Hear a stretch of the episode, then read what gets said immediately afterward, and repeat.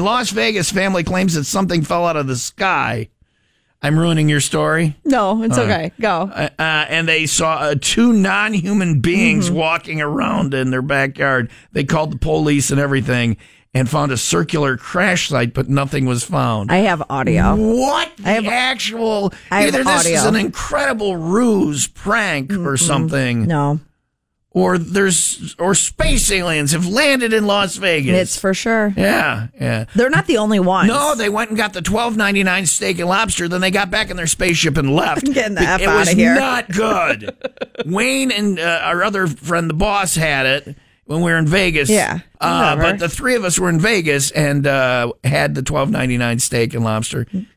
If I was a space alien, I landed in Vegas and I'm like, ooh, twelve ninety nine I steak gotta and get lobster. that. Let's get that before we kill all the humans. They they go and they try that and they're like, no, this was horrible. Let's leave. You know, was it that bad?